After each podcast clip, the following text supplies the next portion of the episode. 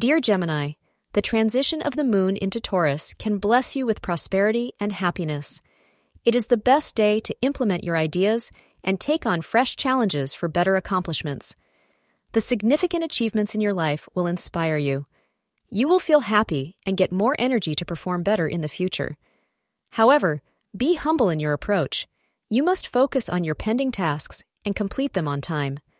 Moreover, 9:15 a.m. to 11 a.m. is the most auspicious time of the day for you to make a new beginning. Also, try to choose orange color to add extra vibrance to your mood today. Today, you will find problems cropping up with your partner over small issues. You also may not be able to live up to commitments you made, creating further friction. Social problems will really be the cause of a challenging day in many respects.